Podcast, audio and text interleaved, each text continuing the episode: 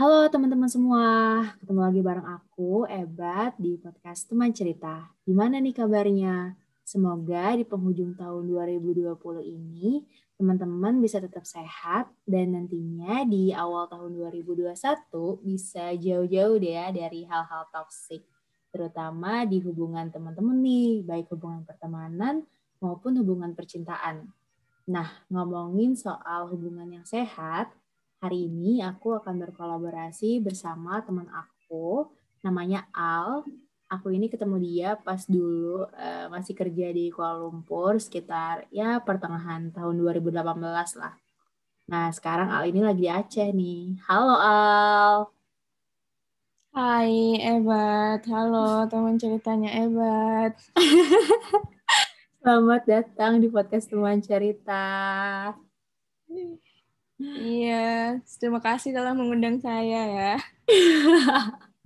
Gimana nih Al kabarnya hari ini secara mentally dan physically? Uh, not so good, but ya, yeah, so-so lah. Oke, okay, so-so. Ya, yeah. at least masih bisa menikmati hari lah ya, walaupun sosok. Yes, masih bernafas juga, alhamdulillah gak sih? Yes, betul banget, betul banget. Oh, anyway, I'm so happy for having you, and also I'm so excited for having this conversation with you. Nah, jadi buat teman-teman yang lagi dengerin podcast, jadi kenapa sih aku ajak Al untuk ngomongin hal ini? Uh, karena ya kira-kira ya Desember ini aku tuh kayak diingetin lagi gitu untuk apa ya untuk menjalin hubungan yang sehat dengan diri aku untuk put myself um, sebagai prioritas. Ya selain itu karena sebenarnya dulu uh, I was a toxic person apalagi pas masih punya relationship sama masa lalu gitu kan. Dan ya Al ini tuh semacam kayak tempat berbagi suka dan duka yang yang siap nyuntikin kadar logika aku biar nggak kebawa sama perasaan-perasaan yang waktu itu sih aku rasa unrealistic sih. Anyway, thank you Al for always listening and understanding me.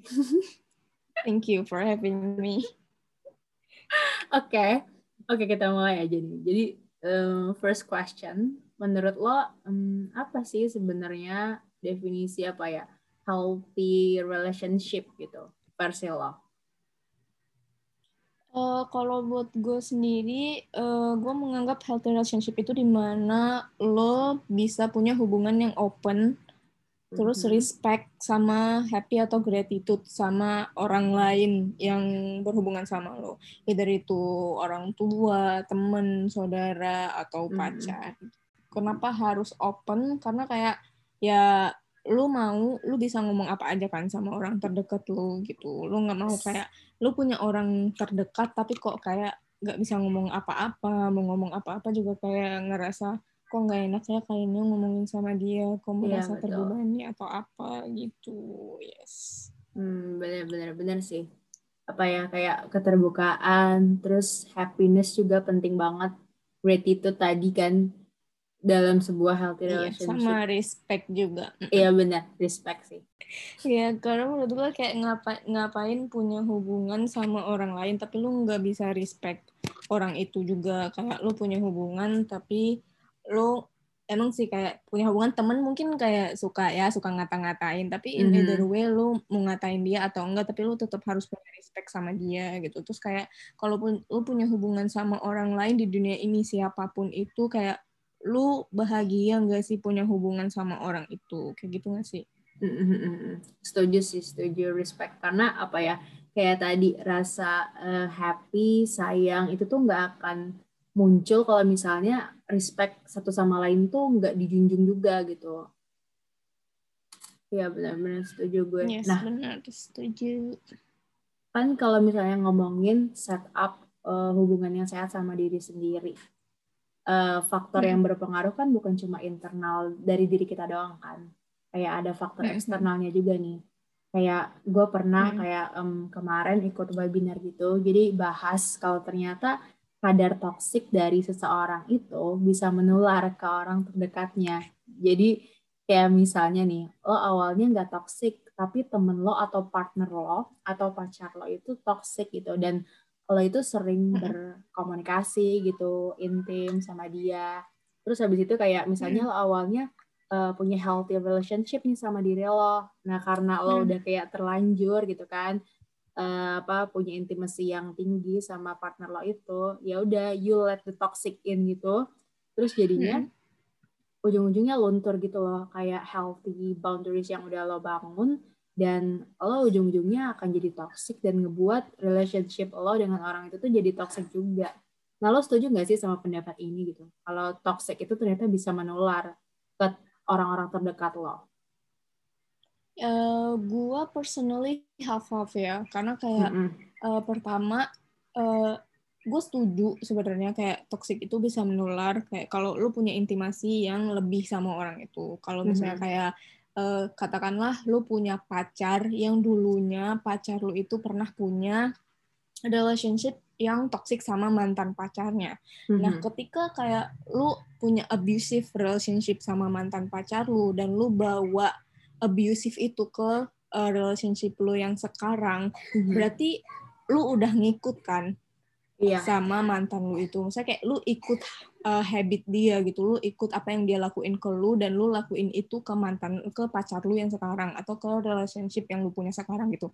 Itu hmm. gue setuju karena rata-rata kalau gue lihat kalau yang mantannya abusive itu uh, gue nggak tahu ya tapi menurut gue kalau mantannya abusive itu bisa jadi dia itu juga akan abusive di future relationship dia hmm, hmm, kalau pacarnya yang sekarang in, ini orangnya kayak iya iya aja gitu. Apalagi mm tipikal cewek yang kayak udah sayang sama cowok terus kalau cowoknya mukul dia kayak ya tapi gue nggak bisa tinggalin dia gitu. Gue sayang sama dia gitu. Mm just menurut gue dia udah absorb uh, dia udah menerima uh, physically abuse. Dia udah menerima kalau cowoknya itu abusive tapi dia masih di, masih bi bisa bilang kalau gue masih sayang sama cowok itu gitu Iya iya. Jadi Tapi kayak gue hmm, menormalisasi menurut, gitu kan ya? Yes. Menurut gue itu bisa jadi uh, juga ngikut, tapi menurut gue bisa jadi juga enggak selama lo lo itu sadar kayak hmm. kebahagiaan lo itu di mana. Hmm. Kayak, lu sadar lu bisa mikir dengan uh, positif gitu bukan positif ya kayak apa ya lu bisa memikirkan semua hal yang terjadi itu dengan jernih kayak lu nggak pakai perasaan tapi lu pakai logika gitu mm-hmm. kenapa gue masih mau sama cowok ini yang abusive mm-hmm. kenapa gue masih di relationship ini yang abusive gue bahagia nggak sih gitu yeah, kayak yeah. jadi lu sebenarnya kayak lu harus tahu tujuan lu in relationship itu apa dulu mm-hmm.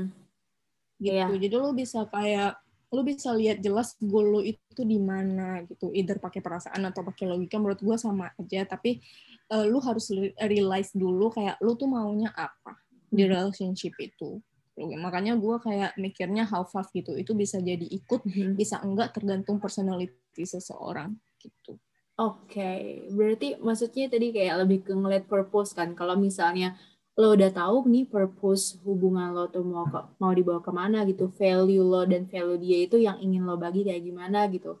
Karena kan kayak hubungan itu soal visi dan apresiasi juga kan. Kalau misalnya kayak dua-duanya yes, ini nggak bisa completely each other kayak oke okay, misalnya visinya sama tapi nggak ada apresiasi ya jadinya sama aja bohong. Terus habis itu kayak lo appreciate yes, each other tapi itu dia value-nya purpose dari hubungan ini beda. Ya udah jadinya nggak bisa nggak bisa apa ya nggak bisa jalan juga kan. Ada ada apa ya iya benar.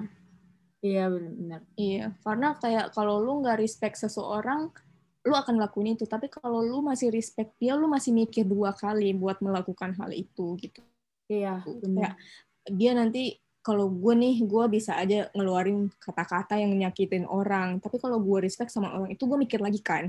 Misalnya hmm. nih sama uh, katakanlah uh, leader gitu di kantor kita nggak mungkin kan nyablak langsung bilang kayak ih kok nggak gue kalau misalnya dia nyuruh kita sesuatu gue nggak mau ya lu lakuin aja sendiri. Kan nggak mungkin kan? Mm-hmm, exactly. Kan segen gak sih gitu? Kayak kita tuh respect karena dia tuh leader kita gitu di kantor. Nah gitu juga sama relationship menurut gue kalau lu respect sama dia lu nggak akan ngeluarin kata-kata yang nggak respect gitu buat orang itu sendiri kayak misalnya ngatain dia atau apa gitu. Tapi lu mikir dua kali untuk melakukan hal itu gitu.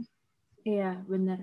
Uh, apa ya? Menurut lebih ke mikirin perasaan orang lain juga gitu nggak sih? Kayak dia ini udah uh, kasih apa gitu ke Allah masa sih kayak Allah mau uh, apa ya setega itu ngomong kayak gitu ke dia? Atau setega itu dengan kata-kata ataupun hal-hal abusive lain? Karena kan abusive itu luas kan ya?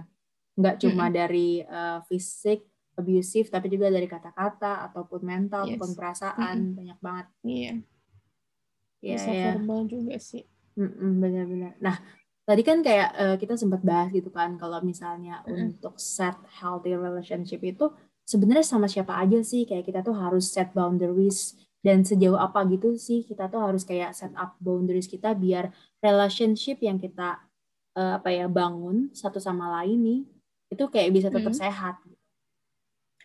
Kalau gue personally akan bilang everyone semua hmm. orang, either itu orang tua lu, either itu saudara lu, temen lu, pacar lu, kayak semua orang lah yang yang mengambil peran gitu di hidup lo. Karena menurut mm -hmm. gue ada beberapa part yang di mana di hidup lo itu lo mau itu keep private gitu. Kayak mm -hmm. misalnya ada ada cerita tertentu yang lo nggak mau ngomong sama siapa pun. Mm -hmm. Tuh dan menurut gue itu boundaries yang kita harus respect ke semua orang gitu. Mm -hmm. Karena gue personally, gue kalau temenan sama uh, orang lain, gue itu paling gak mau ngorek atau kayak kepo-kepo tentang yang pertama relationship mereka sama hmm. orang lain gitu. Kalau misalnya dia punya pacar atau punya suami atau apa, gue nggak akan pernah nanya masalah itu. Kalau tapi kalau emang dia mau ngomong ya gue terima gitu. Yes. Misalnya dia mau, mau ngomong, gue terbuka gitu. Dia minta saran, hmm. gue akan ngasih. Tapi gue nggak akan pernah kayak nanya, lu pernah lu punya pacar nggak sih sekarang gitu eh gimana hmm. lu sama pacar lu nah itu gue nggak akan nanya gitu karena hmm. menurut gue itu personal personally orang ada yang open masalah itu ada yang enggak kan kalau yeah. misalnya lu ngerasa lu nyaman temenan sama gue dan lu mau uh, menceritakan hal itu gue open aja tapi gue nggak akan nanya hal itu karena gue uh, expectnya dia juga nggak akan hal nanya hal itu ke gue karena gue menurut gue relationship kayak gitu-gitu tuh itu tuh private life gue gitu mm-hmm. gue akan berbagi itu sama yang gue uh, sama orang-orang yang gue ngerasa gue nyaman mm-hmm. untuk ngomongin hal itu either way nggak semua orang gitu kan yes, nah makanya betul. menurut gue set boundaries itu buat uh, semua orang sih menurut gue karena kayak ada beberapa hal yang juga nggak mungkin kita ngomongin sama orang tua kita sendiri. Iya betul betul. Yes, betul, makanya gue uh, kalau untuk set uh, boundaries itu menurut gue kayak prinsipal seseorang sih kayak lu mau terbuka apa sama orang lain kayak lu punya hal-hal yang mau lu keep private atau enggak mm-hmm. gitu. Terus sejauh apa sih misalnya kayak uh, apa bedanya apa ya kayak misalnya uh, kita tuh harus set up boundariesnya gitu loh. Kayak misalnya kayak ini ke pacar, ini ke teman gitu. Apa sih yang ngebedain gitu? Kalau menurut lo? Kalau gue sendiri ya, kalau um, apa ya? Kalau ke pacar mungkin kayak uh, logikal aja ya, karena gue anaknya hmm. logika gitu. Yes. Kalau ke pacar, kayak lu belum tahu kan itu jodoh lo apa bukan, lo akan hidup sama dia apa bukan gitu. Either way, gue kalau punya pacar juga gue nggak akan membagi semua hal gitu sama orang hmm. itu. Karena gue nggak tahu nanti ke depannya gue sama orang itu kayak gimana.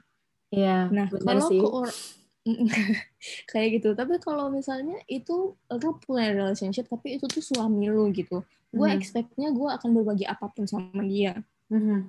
gitu. Karena gue expect dia juga akan berbagi apa pun sama gue tapi kita kan nggak tahu kan ke depannya itu akan kejadian apa enggak kayak yes itu tuh masa depan dan kita nggak bisa prediksi gitu.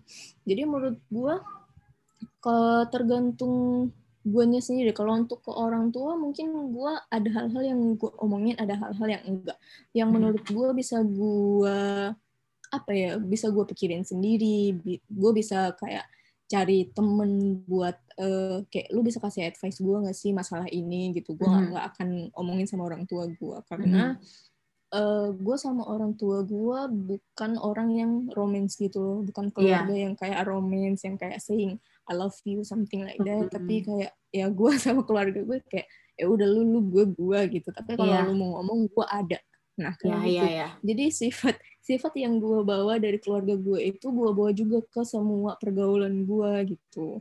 Makanya gue mikirnya kayak kalau lu mau set boundaries ke setiap orang kayak saudara lu, orang tua lu, ya lu sendiri aja gitu yang set kayak lu mau omongin apa, apa yang bisa diomongin, apa yang enggak gitu. Mhm. Selama lu masih kalau gue ya, kalau Mhm. gue selama gue masih bisa mikirin itu sendiri, gue akan mikirin sendiri gitu. Mhm. Tapi kalau misalnya gue udah buntu nih, gak ada jalan, gue akan Mhm. cari siapa ya yang bisa gue tanyain gitu.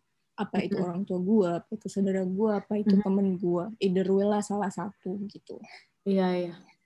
Menarik sih itu. Maksudnya kayak eh iya kurang lebih kayak ya ada part yang gue ngerasa gue juga ngelakuin itu kayak yang selagi gue bisa sendiri gitu kan kayak ya gue coba cari tahu dulu nih sendiri unless kayak gue udah bener-bener eh, buntu atau gue bener-bener kayak need help dari orang lain baru gue cari. Karena itu juga akan ngebiasain kita nggak sih buat enggak gantungin eh, enggak apa ya enggak bikin diri kita jadi ketergantungan sama orang lain.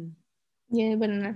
Iya kan? Gue ngerasain itu banget. Sama gue kayak kalau misalnya hal-hal kayak apa ya mental illness kayak gitu-gitu Mm-mm. mungkin orang tua kayak kurang aware kan. Terus yes betul. orang lain juga kalau lingkungan kita kurang aware tuh kalau kita bilang kayak eh gue gue kayak anxiety nih gitu. Orang bisa aja bilang kayak enggak tahu perasaan lu doang gitu. Padahal Mm-mm. sebenarnya kayak kalau mental illness tuh kayak lu nggak bisa nyepelein aja karena yang Yep. kita rasain belum tentu yang orang lain rasain. Nah gitu juga sebaliknya. Kalau misalnya kita rasain mungkin kita kayak depres banget. Tapi pas orang lain lihat enggak kok lu nggak depres gitu. Lu bahagia aja gue ngelihatnya. Karena kadang-kadang hal itu tuh nggak muncul di permukaan gitu tapi itu tuh Iya. akan datang ketika lu sendiri lu mikirin hal yang yang nggak ada hubungannya sama sekali sama hal-hal yang lain gitu Iya, bener. Dan nggak semua orang paham tentang semua cerita lo gitu nggak sih? Kayak yang tadi lo bilang kan.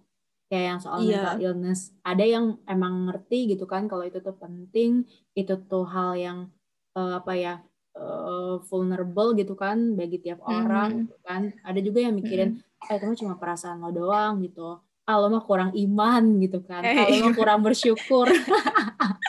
Iya sih gitu banget sih. Jadi menurut gue kalau lu mau kayak mau punya conversation yang lebih dalam tentang satu hal itu kayak lu pikirin aja orang yang cocok itu siapa gitu. Mungkin Mhm. itu akan lebih membantu lu daripada kayak lu ngomong ke semua orang tentang masa lalu gitu. Iya, betul betul. Karena nggak semua orang juga bisa apa ya, bisa di mungkin bisa dipegang kepercayaannya gitu kan.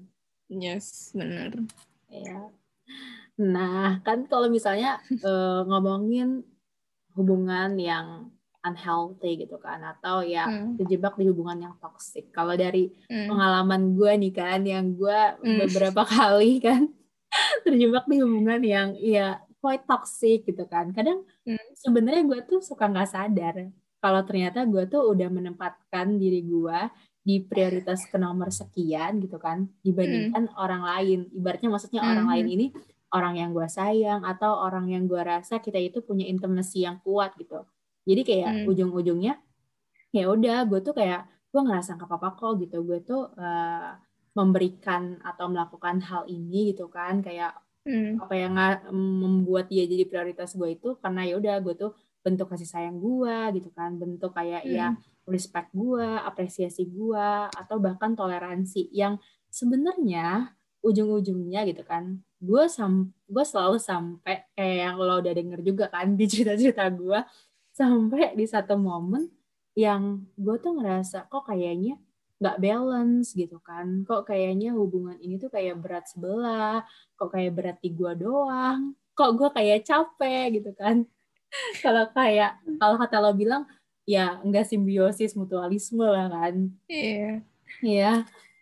Nah, yang ya udah ujung-ujungnya kan balik lagi gue eh, termakan oleh apa diri gue sendiri menjadi korban perasaan dari diri gue sendiri gitu kan yang Anjir, korban Yang- perasaan. yang yang itu dia yang enggak apa ya yang enggak prioritasin diri gue gitu kan.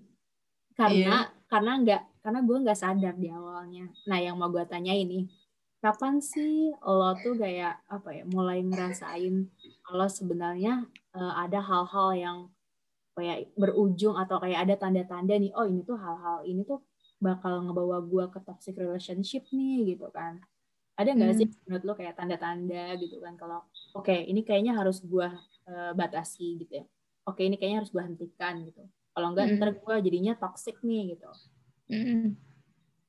Um, kalau dari gue kayak lu bilang tadi kan, kayak yang di pertama, kalau toxic itu sebenarnya bisa menular. Mm-hmm. Nah, secara nggak langsung lu juga memberikan contoh kalau toxic itu menular kan, kayak iya. lu tuh sebenarnya kayak di lingkungan itu, tapi lu sendiri nggak sadar kalau lu itu udah udah ikut ke dia gitu, udah ikut yeah. toxic kayak lu udah di dalam situ sebenarnya. Cuman kalau dipikir-pikir lagi kayak yang gue bilang tadi, pakai logika, lu tuh masih bisa mikir gitu kayak mm-hmm. kenapa ya cuman gue yang kayak gini kenapa cuman gue yang ngelakuin ini kenapa mm-hmm. dia enggak kok enggak ada simbiosis mutualismenya kok gue ngerasa gue doang yang berjuang kok dia enggak gitu which is mm-hmm. lu udah di dalam situ kan mm-hmm. nah kalau buat gue sendiri gue itu ya kayak lu bilang tadi sebenarnya kadang-kadang kita tuh nggak sadar kita tuh udah di dalam situ hmm Kita tuh udah ikut di dalam toxic relationship itu karena apa? Karena kayak gue bilang tadi, kayak kita tuh nganggapnya dia temen deket gue gitu. Mm-hmm. Masa sih dia kayak gini? Tapi kalau di pandangan orang ketiga itu kayak mereka tuh udah bilang kayak, ih kenapa sih lu temenan tapi temen lu kayak gitu? Kenapa temen lu ngata-ngatain lu? Padahal kita nganggapnya mungkin kayak enggak enggak dia bercanda gitu. Mm-hmm. Nah itu di mata kita sebagai second person. Tapi orang ketiga itu udah bilang kayak, ih masa bercanda omongannya kayak gitu, mm-hmm. kok gak enak didengarnya gitu. Nah mm-hmm. sebenarnya kalau gue sendiri, gue itu um, apa ya? Gue akan sadar kalau itu tuh toxic relationship ketika gue sudah mulai tidak dihargai. Oke. Okay. Kayak gue sadar kayak uh, dia nggak respect lagi ya sama gue gitu kok mm-hmm. kalau gue kasih pendapat dia udah nggak mau denger ya gitu maksudnya kayak bukan bukan maksudnya gue ngasih pendapat dia harus denger nggak juga gitu mm-hmm. tapi kadang-kadang dia sebelah pihak aja gitu mm-hmm. pas dia minta pendapat gue kasih pendapat tapi dia tetap sama pendapat dia sendiri gitu dan itu tuh mm-hmm. terjadi berulang kali bukan cuma satu dua kali kalau memang cuman kayak ya lu minta pendapat kadang-kadang ada kan orang kayak gitu minta pendapat yeah. tapi kayak ah ya udahlah gue kayak gini aja lah gitu oh ya mm-hmm. udah hmm. gitu maksudnya kayak kalau sekali dua kali nggak apa-apa tapi kalau berurutan kayak setiap dia minta pendapat dan setiap minta pendapat itu kita udah kasih pendapat tapi dia tetap sama pendiriannya sendiri gitu kadang-kadang kita ngerasa kan kayak ya ngapain lu minta pendapat gue kalau kayak gitu mm-hmm.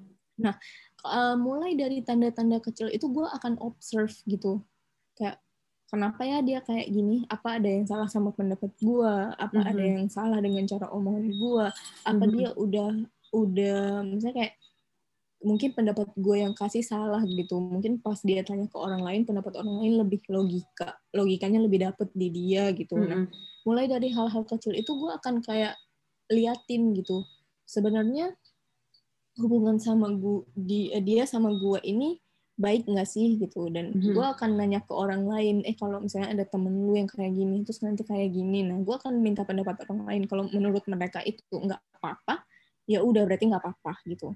Mm-hmm. nah tapi kalau misalnya ada beberapa hal yang emang apa ya menurut gue udah toxic banget kayak misalnya nih ya kayak omongan masa sekarang lah ya kayak mm-hmm. kok nggak nikah nikah sih? Gitu kan.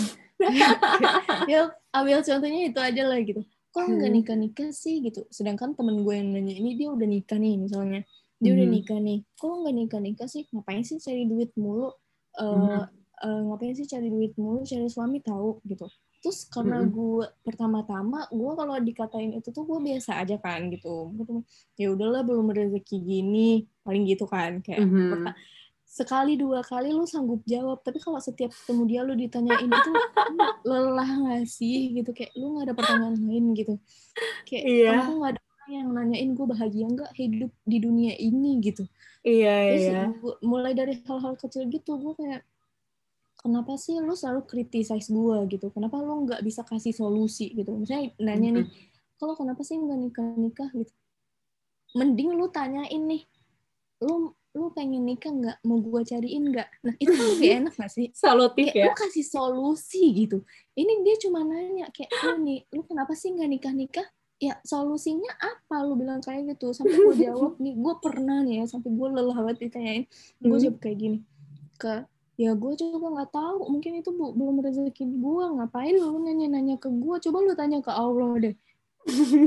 Gue sampai bilang gitu kayak gue lelah ditanyain itu. Karena kayak apa ya kadang-kadang ada hal yang kita bisa prediksi ada hal yang kita nggak bisa prediksi kan yes betul gitu. kayak ada yang di dalam kuasa kita ada yang di luar kuasa kita gitu mm-hmm. kalau misalnya kayak cari jodoh segampang itu karena lu ngerasa lu gampang kok dapet jodoh itu tuh nggak berlaku mungkin di kehidupan orang lain sama hmm. halnya yang kayak lu cari kerja mungkin lu gampang dapat kerja tapi ada orang yang susah dapat kerjanya gitu bahkan kayak udah lama banget nyari kerja mungkin belum dapat kerja bahkan kayak hmm.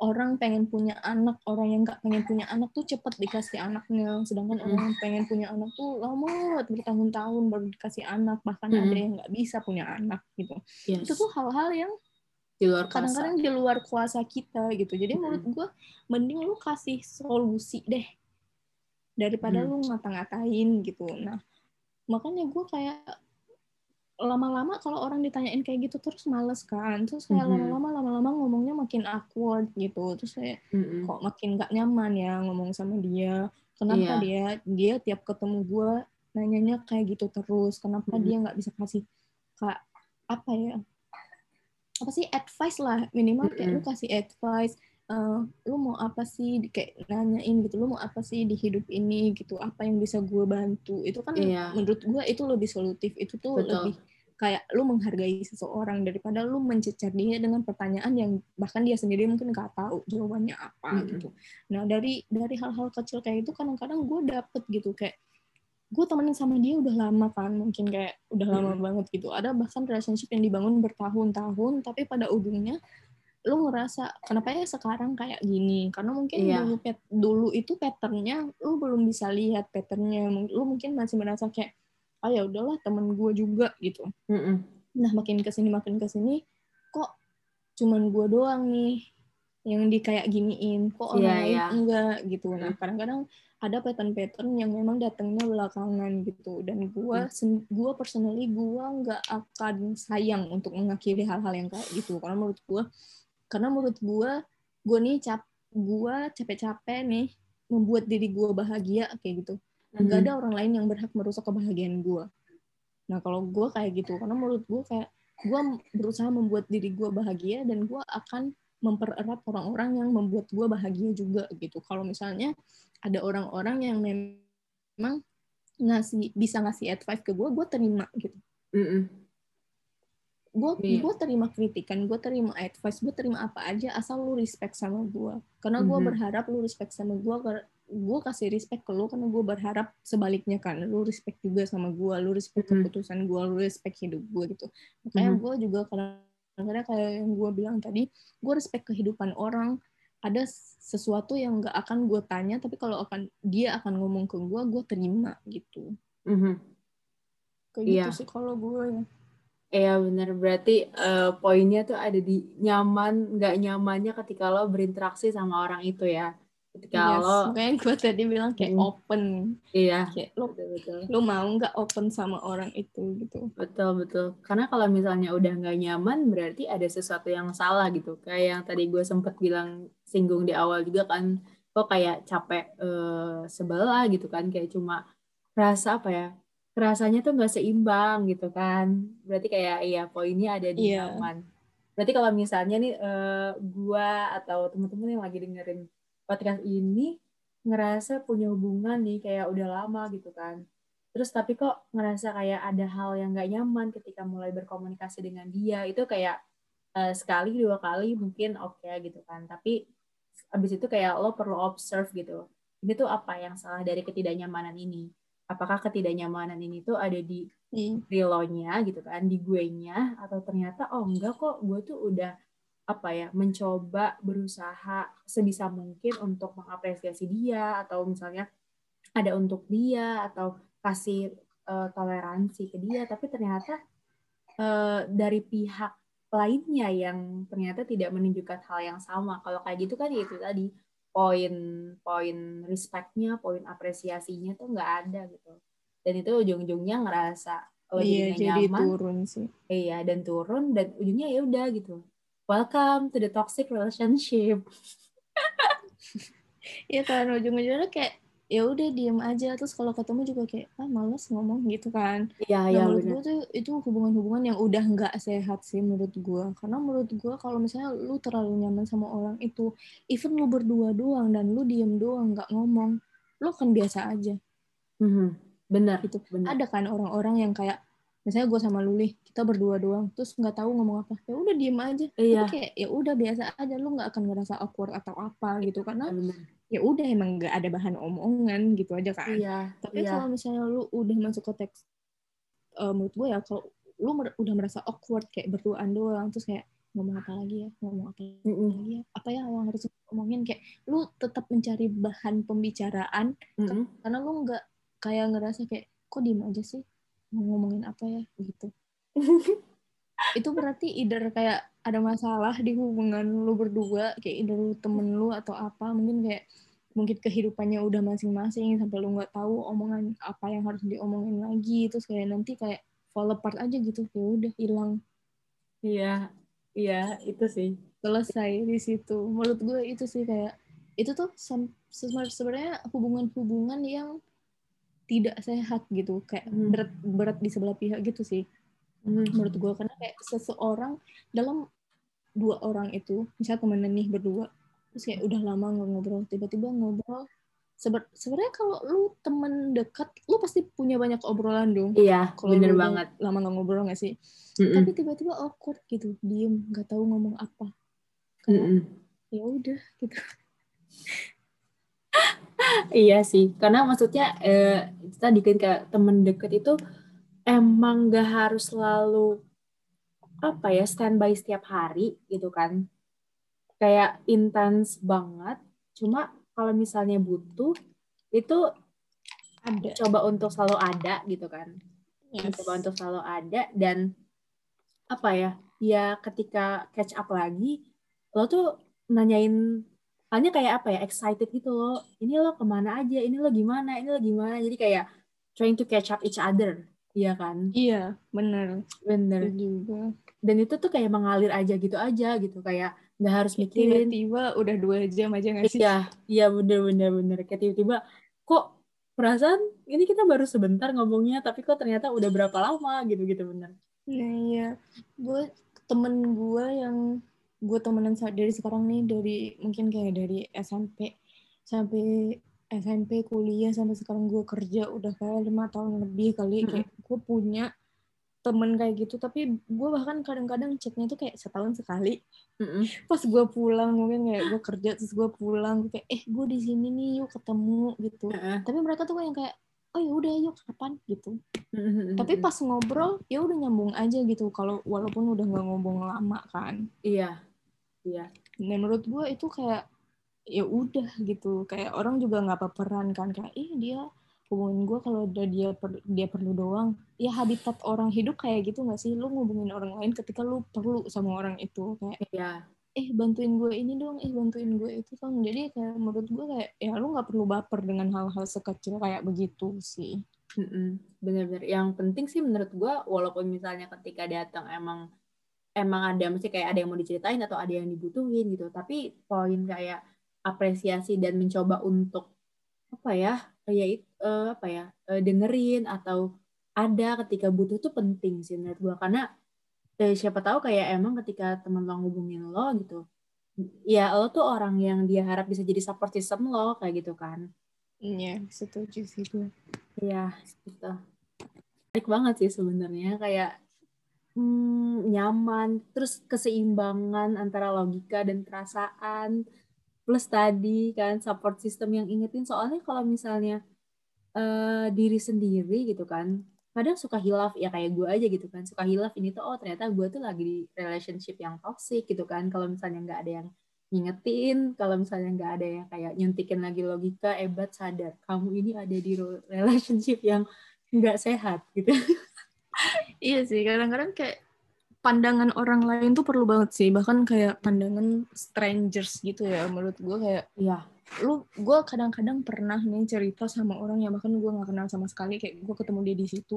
Tapi gue Mhm. bisa cerita banyak hal. Karena menurut gue pandangan orang yang nggak tahu tentang kita sama sekali itu kadang-kadang berguna gitu loh buat kita ngejudge situation gitu. Hmm, karena itu dia nggak sih karena misalnya karena dia nggak tahu jadi dia memandangnya sebagai orang normal aja tanpa ngelihat yes, bener. ini tuh gue berat ke sini atau ini tuh gue berat ke yang lain gitu kan kayak iya kalau mm. menurut dia itu udah nggak normal gitu kan ya ya udah gitu berarti lo bisa bisa dapet judgmental yang lebih fair dari dia yang bahkan nggak tahu kalian berdua gitu mm -mm. Um, terus nih Al, kalau misalnya udah ngerasa nggak nyaman gitu kan, udah ngerasa uh, berat sebelah, gak balance lah, atau kayak nih hubungannya ini udah sadar gitu ya, kayak kok kayaknya nggak sehat, kok kayaknya nggak kayak gini harusnya. Nah gimana sih caranya gitu untuk set healthy boundaries untuk diri kita sendiri gitu? Gimana sih caranya untuk put ourselves first? Karena kan uh, balik lagi kan sebenarnya yang diinginkan dari suatu hubungan yang sehat adalah kedamaian gak sih dalam menjalankannya kayak lo tuh nggak ngerasa yeah. terbebani dari yes. hubungan itu bener setuju banget sih gue uh, menurut gue kalau misalnya lo mau set boundaries kayak lo harus punya waktu dulu untuk diri lo sendiri sih misalnya kita nih berdua kayak hmm. gue ngerasa kayak uh, kok contohnya ya contohnya. Hmm. kok ebat sekarang kayak gini ya? Kok ebat berubah ya? Gitu. Hmm. nah itu tuh gue akan mikir kayak hipotesis lah gitu. Kenapa hmm. ebat berubah? Terus kayak apakah ini salah ebat? Apakah ini salah gue gitu hmm.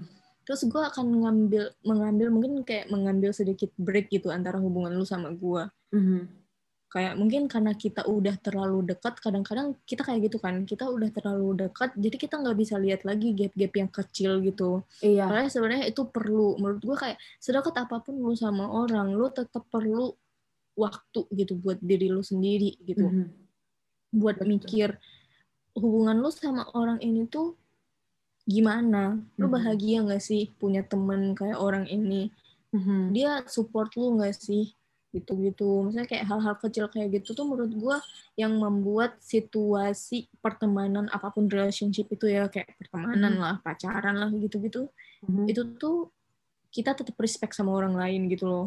Hmm. Kayak oh mungkin gue punya pendapat kayak gini, dia punya pendapat kayak gitu gitu. Ya udah, hmm. tapi kadang-kadang uh, sebelah pihaknya itu kayak lu punya pendapat nih tapi gue harus dengerin lu terus gitu kan gak kayak gitu kan jalan cerita relationship gitu lu harus either way ada ada timpal baliknya lah gitu hmm. nah menurut gue kalau lu mau mikir nih di luar konteksnya itu hmm. uh, lu harus punya waktu sih buat diri lu sendiri buat merenungi relationship itu itu hmm. kayak gue bilang tadi kayak lu bahagia nggak sih punya teman kayak dia? Kayak hmm. atau lu malah merasa terbebani atau kayak ih apa sih dia kepo? Atau lu mikir kayak gitu kayak kalau dia nanya ih lu ini nggak sih? Ya apaan sih kepo banget nih orang? Gitu. Berarti itu hmm. ada hal yang salah gitu dari relationship iya. itu dari itu temen lu atau apa. Karena kalau misalnya lu nyaman sama dia lu nggak akan mikir kayak gitu. Lu akan mikir kayak kenapa ya dia nanya kayak gini? Gitu. Mungkin hmm. kayak kalau lu udah keluar kata-kata ih kepo banget sih apaan sih nih orang? Gitu. Either way lu mungkin nggak udah nggak suka sama dia gitu. Kalau mm-hmm. kalaupun di apa ya kalau pacaran tuh kalau lu ditanya ih lagi di mana? Ih apaan sih? Nanya mulu ih apaan sih? Wa mulu. Kayak namanya pacaran yang menurut lu gimana ya? Gitu. Iya iya iya. Wajar juga komunikasi sih? iya kan namanya juga komunikasi. Tapi ada hal-hal yang mungkin kayak gue lelah pacaran sama lu gue lelah temenan sama lu gitu mm-hmm. nah itu tuh titik yang di mana ketika dia nanya dan kita udah mikir negatif tentang itu menurut gue itu tuh udah titik jenuh mm-hmm. di apa pun relationship itu gitu itu temenan atau pacaran atau mm-hmm. apa pun gitu dan itu menurut gue kayak lu harus take break mm-hmm. dari relationship itu nggak kayak putus ya misalnya kayak nggak kayak yeah, yeah ya putus gitu aja lah pertemanan lu nggak kayak gitu juga mungkin kayak lu harus pikirin lagi pikirin ulang gitu kayak punya waktu masing-masing lah ya yes worth nggak sih buat pertahanin hubungan ini gitu kalau hmm. misalnya kayak lu temenan lima tahun tapi setahun doang nih harmonisnya di, hmm. di empat tahun terakhir tuh kayak lu memaksakan aja gitu hmm. lu sebenarnya lu udah nggak nyaman tapi karena menurut lu kayak ya ya teman gue teman gue gitu. Lo keep saying kayak ya udah teman gue gue bantuin teman gue tapi itu tuh membuat diri lu sendiri menderita gitu. Itu tuh membuat lu merasa terbebani punya mm-hmm. teman kayak dia. Nah mm-hmm. menurut gue kayak kalau kayak relationshipnya kayak gitu ya nggak usah temenan aja sih menurut gue karena itu either way kayak lu apa ya membuat diri lu sendiri sedih atau lu membuat temen lu sedih gitu.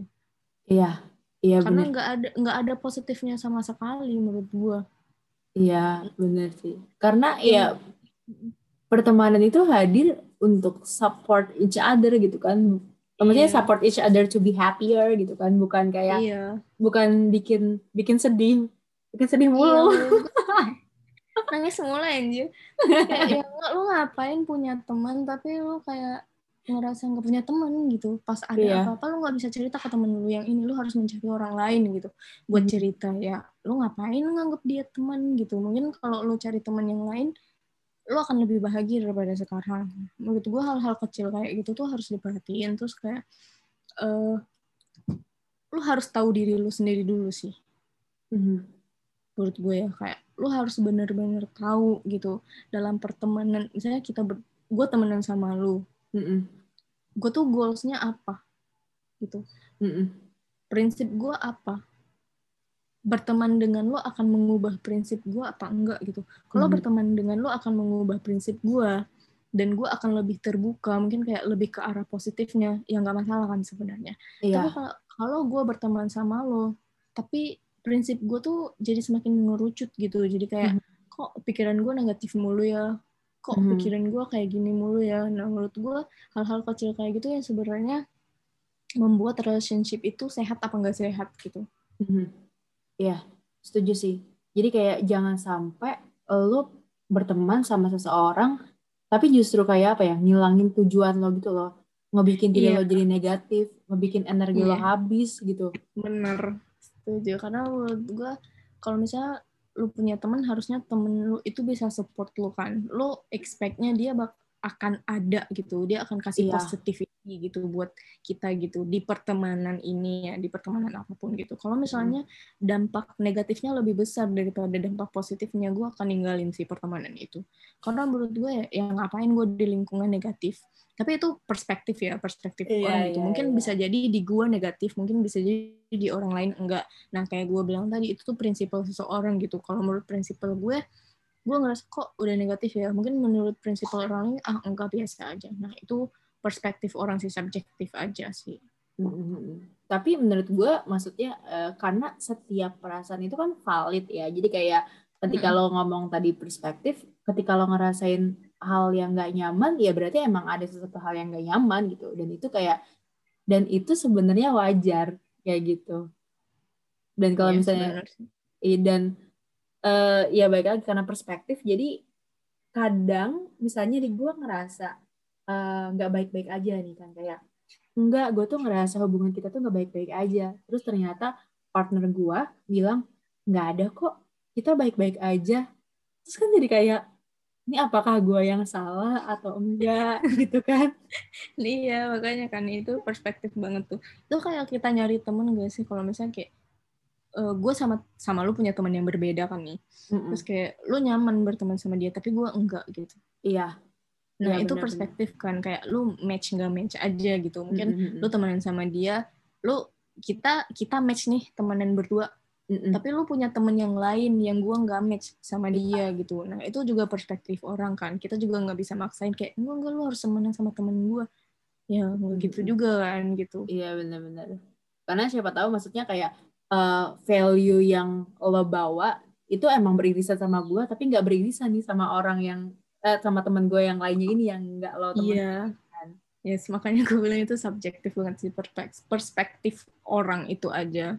Iya, iya. Nah, kan tadi kan lo bilang kan kalau lo menghadapi kayak situasi yang negatif gitu atau misalnya kayak oh ini gue ngerasa nih orang udah toxic banget nih lebih banyak efek negatifnya nih udah nggak respect atau udah nggak appreciate atau bikin lo sedih mulu gitu lo nggak akan segan untuk cut uh, hubungan itu yes. gitu Nah, kalau gue kan, gue bener-bener tipikal yang susah banget nih untuk ngekat suatu hubungan.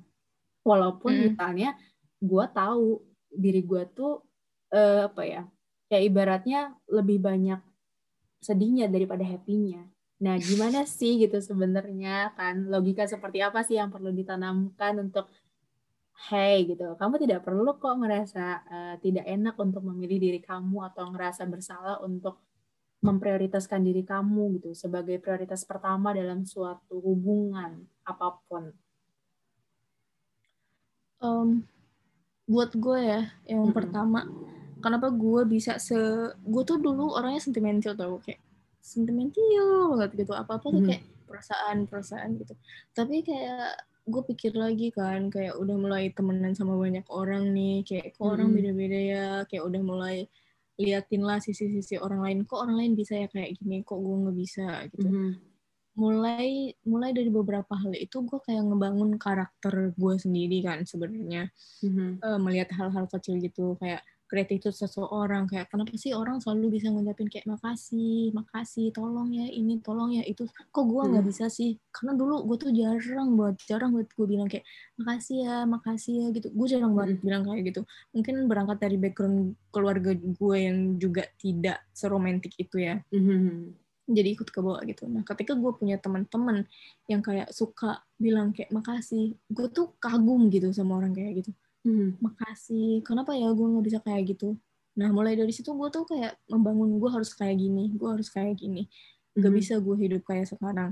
Nah makanya karena dulu gue sentimental banget gue tuh mikir gitu gimana ya caranya menjadi orang yang super logika gitu nah hmm. kayak sekarang nih gue sekarang logika banget kan orangnya karena itu belajar belajar dari hal-hal yang membuat gue kecewa sebenarnya kayak hmm. ada beberapa hal uh, gue bilang kan sama lu gue yeah. bukan orang yang bisa planning long term yes gitu gue orangnya uh, enggak enggak instan juga enggak tapi gue akan keep short term gitu kalau misalnya kayak yeah. dua bulan tiga bulan mungkin gue masih bisa handle tapi kalau untuk planning kayak lima tahun ke depan itu gue nggak akan buat. Karena okay. dulu gue tuh kayak gue pernah buat beberapa kali long term dan itu tuh semuanya fail. Mm -hmm itu semuanya fail gitu. Nah makanya mulai dari situ gue kayak ah udahlah nggak usah lah ngapain? gitu. Kayak mm-hmm. secara logika gue tuh mikir kayak ya ngapain lu planning jauh-jauh? Belum tentu juga lu hidup. Mm-hmm. kayak gitu kan. Nah mulai mm-hmm. dari situ gue tuh udah kayak logika logika gitu logika logika logika gitu mm-hmm. nah kenapa gue bisa uh, put myself first? Karena gue ber, karena gue sadar gitu nggak akan ada orang yang ngebahagiain gue kalau bukan diri gue sendiri. Gitu. Hmm. karena kita nggak bisa bergantung sama orang lain. Kayak kita nggak tahu kan mungkin di depan kita dia kayak gini di belakang kita dia kayak gitu. Bukan maksudnya bukan berharap dia kayak gitu ya tapi kita nggak yeah. tahu gitu. Ada di ada sesuatu yang emang di luar kuasa kita buat uh, apa ya buat ngatur gitu mm-hmm. nah belajar dari situ gue tuh kayak ya udah coba jangan depend sama orang gitu mm -hmm. coba lu depend sama diri lu sendiri gitu mm -hmm. kayak terus dari situ gue create lah prinsip-prinsip gue sendiri gitu kayak mm -hmm. apa nih yang harus gue lakuin dalam hidup ini mm -hmm. gue tuh mau kayak gue tuh harus bahagia mm -hmm. pertama gue tuh harus bahagia kedua gue nggak nyusahin orang lain mm -hmm. Kayak it, itu mungkin kayak agak capek gitu tapi iya, ya iya. gimana gitu kayak ada ada resiko lah yang harus kita tanggung dari itu gitu mm-hmm. gue berusaha gue nggak nyusahin orang lain yang ketiga coba ngelakuin sesuatu uh, di luar boundaries gue tapi kalau gue nggak nyaman dengan itu jangan lakuin dulu misalnya kayak mm-hmm. gitu ada sesuatu yang memang gue pengen banget ngelakuin tapi menurut gue kayak hmm, kok gue nggak nyaman ya pas gue lakuin kayak gue nggak nyaman ya jadi gue takes time mm-hmm. gitu hmm Nah mulai dari situ gue ya kayak tadi gue bilang gue berharap kayak gue bisa membahagiakan diri gue sendiri jadi mm-hmm. even orang lain ada yang membuat gue kecewa gue bisa bangkit hmm, bisa gitu bangkit, karena ya. iya karena menurut gue kalau lo nggak menghargai diri lo sendiri lo nggak uh, apa ya nggak nggak takes time buat membuat diri lo sendiri bahagia siapa yang akan membuat lo bahagia gitu mm-hmm karena ya ya udah kita hidup di sini juga kita nggak tahu sampai kapan yeah. kita juga nggak tahu uh, kita matinya kapan gitu ada hal-hal yang memang hmm. di luar di luar uh, rangkulan kita lah kayak gitu jadi Mhm. dari situ gue berharap kayak gue hidup cuma sekali gue harus jadi orang baik gitu makanya gue kalau ada ada nih lihat kayak orang baik banget itu tuh Hmm. gue iri sebenarnya Mhm. gue iri sebenarnya kayak kenapa sih ada orang baik banget terus kayak ada orang kan yang pikirannya positif banget gitu Iya kayak iya. dia tuh mikir apa-apa in positive way gitu padahal jelas-jelas di, di depan mata dia tuh udah negatif gitu tapi dia masih bisa ngambil sisi positif dari situ itu gue tuh emes banget sama orang kayak gitu Mhm. Nah tapi kadang-kadang gue nggak bisa kayak gitu. Nah makanya gue kayak apa pun itu gue harus pokoknya gue bahagia dulu nggak gitu. Mhm. gue bahagia dulu nggak ngelakuin hal itu. Gue bahagia nggak di relationship itu. Gue bahagia nggak sama diri gue sendiri. Gue bahagia Mhm. nggak di hidup ini gitu. Karena menurut gue kalau lu ngelakuin sesuatu tapi lu nggak bahagia percuma. Effort effort lu tuh nggak bakal kehitung gitu. Kayak lu capek tapi lu suka kerjaan itu jadi lu biasa aja kan coba lu Hmm. capek tapi lu nggak suka kerjaan itu Makin capek, ya nggak sih? makin capek kan Iya. Nah, makanya kenapa gue kayak gue harus bahagia gitu. Either di sesuatu apa pun yang gue lakuin, gue mau nggak ngelakuin hal itu, gue bahagia nggak ngelakuin hal itu. Itu yang gue Mhm. pikirin dulu gitu. Mhm. Iya. Terus menurut gue kalau lo udah merasa bahagia, lo bersyukur gitu punya hal itu. Mhm.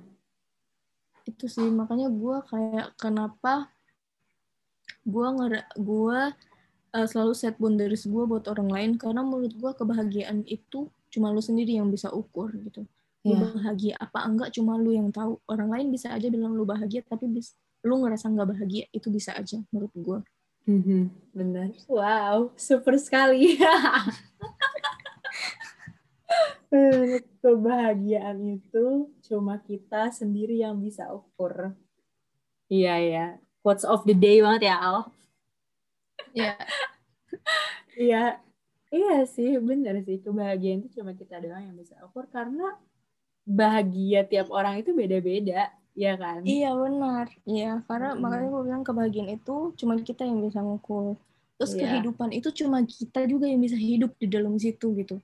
Percuma Iya. lu kayak ambil komen orang lain. Orang lain tuh nggak hidup di kehidupan kita. Mhm.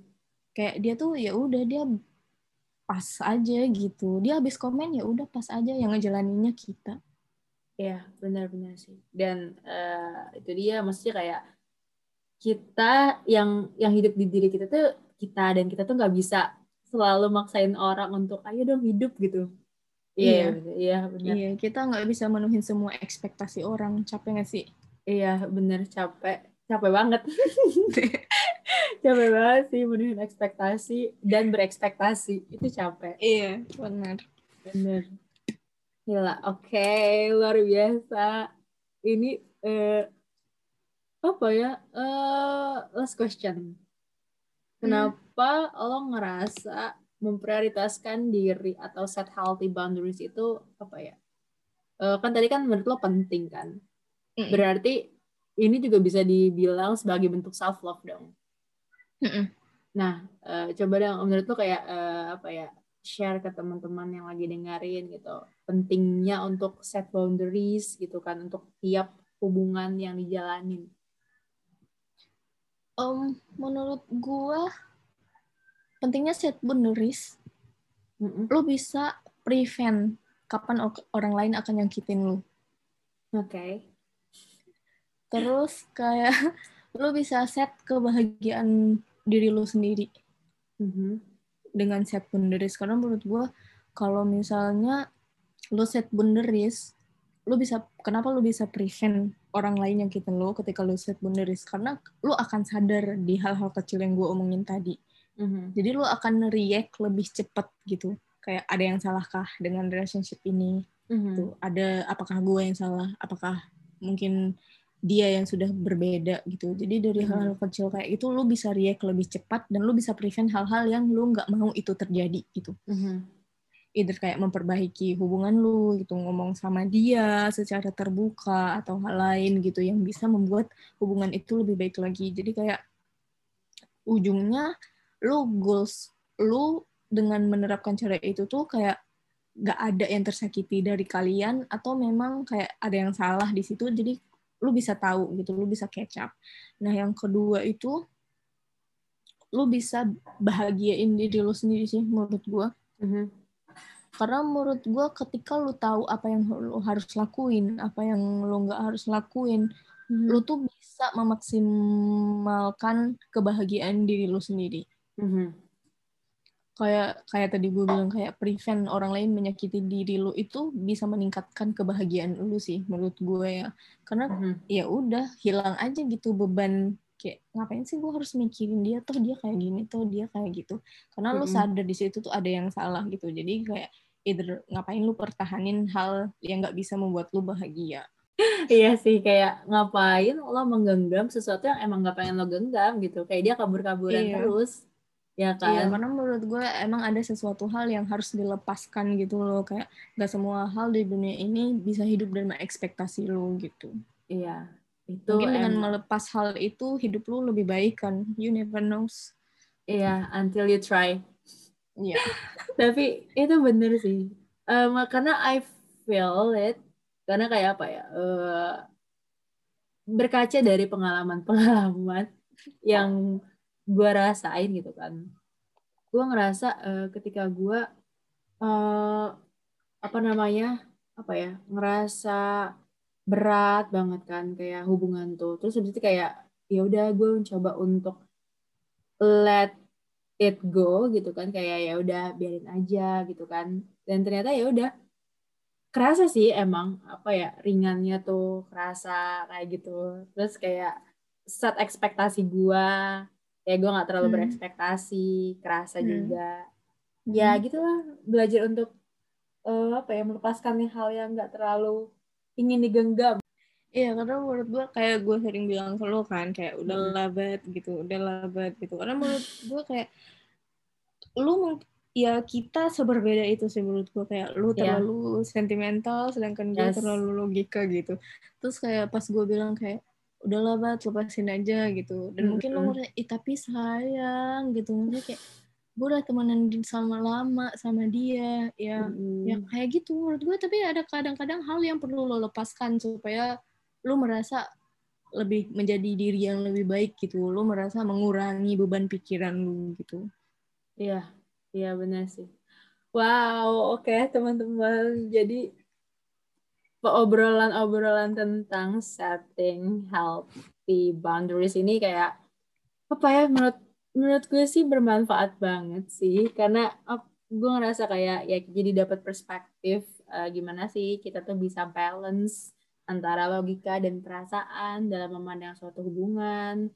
Gimana sih kita bisa put ourselves first gitu kan di atas yang lainnya karena ketika lo berinteraksi dengan orang ketika lo melakukan apa ya hubungan pertemanan hubungan eh, percintaan atau hubungan keluarga yang lo inginkan sebenarnya kan apa ya ada support yang membuat lo lebih bahagia lebih damai gitu kan. Jadi ya itu baik lagi lihat purpose lo apa. Jangan sampai hubungan pertemanan percintaan atau hubungan-hubungan lainnya yang lo ada di dalamnya malah ngebuat ngebuat apa ya purpose lo atau goals lo tuh jadi hilang gitu. Karena yang paling penting ya tetap aja diri lo sendiri. Yang bisa ukur kebahagiaan lo adalah diri lo sendiri. Kayak gitu teman-teman. Jadi terima kasih Al sudah berbagi di podcast teman cerita. Thank you for having me. Yes pleasure is mine Oke, oke teman-teman. Jadi segitu dulu cerita hari ini di podcast teman cerita. Ini ceritaku bersama Al. Apa ceritamu? Sampai jumpa di podcast teman cerita berikutnya. Yeay!